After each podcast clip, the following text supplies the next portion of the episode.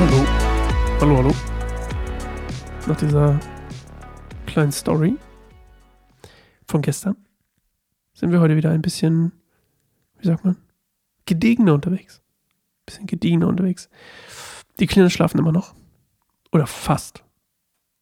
Vielleicht schlafen sie auch noch gar nicht. Ich bin mir gar nicht sicher. Ich habe heute keinen Bettdienst. Egal. Äh, wir lesen heute Der Traum erfüllt sich. Daniel 4, 25 bis 30. Und das werden wir auch direkt jetzt tun. Viel Spaß.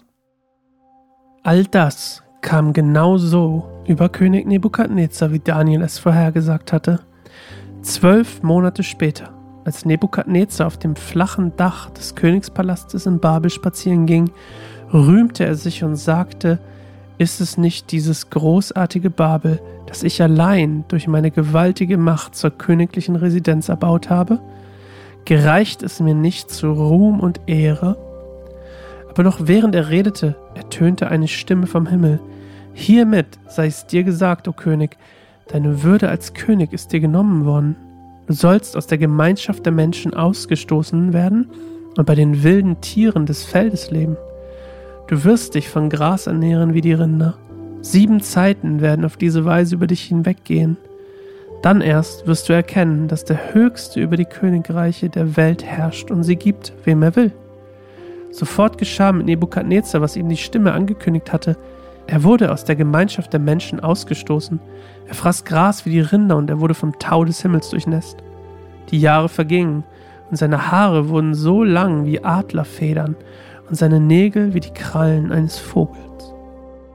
Also, der Traum, die, wie sagt man, die, ähm, die Warnung von Gott an Nebukadnezar wurde nicht ernst genommen oder zumindest war nicht wurde halt nicht, er ist nicht umgekehrt und hat keine Buße getan. Und dementsprechend erfüllt sich das, was er geträumt hat. Was Gott ja schon wusste. Aber ich will jetzt nicht über das Paradoxon von Schicksal und freier Wille reden.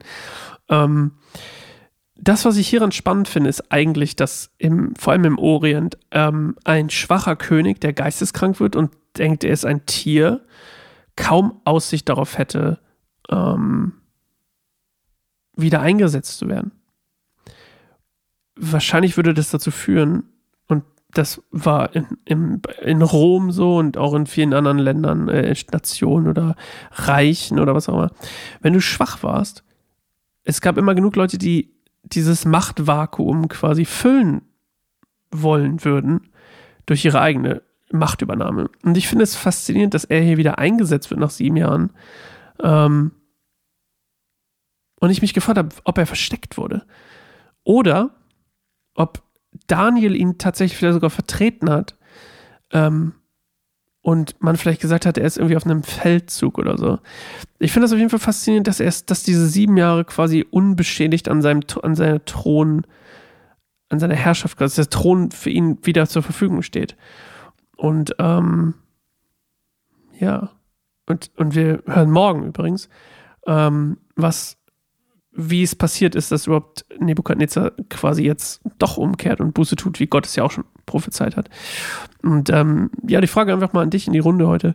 Ähm, wie denkst du, wie er es geschafft hat, dass diese sieben Jahre, das ist vielleicht keine besonders tiefe Frage, aber ich finde es trotzdem interessant, mal drüber nachzudenken, wie ähm, Gott auch quasi in dieser Zeit, die kulturell gesehen wäre, hier eigentlich dran, dass jemand anders den Thron übernimmt.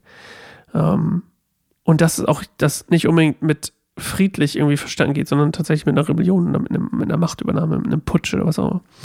Und, ähm, oder mit einem Mord, wer weiß. Und äh, ich finde es sehr interessant, dass äh, Gott ihn quasi doch wieder einsetzt.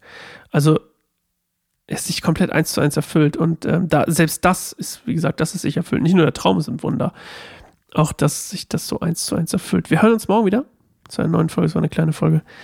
Und äh, wir hören uns morgen wieder zu einer neuen Folge Bibelstunde Gold im Mund. Ich bin Sascha und freue mich auf dich morgen. Ciao.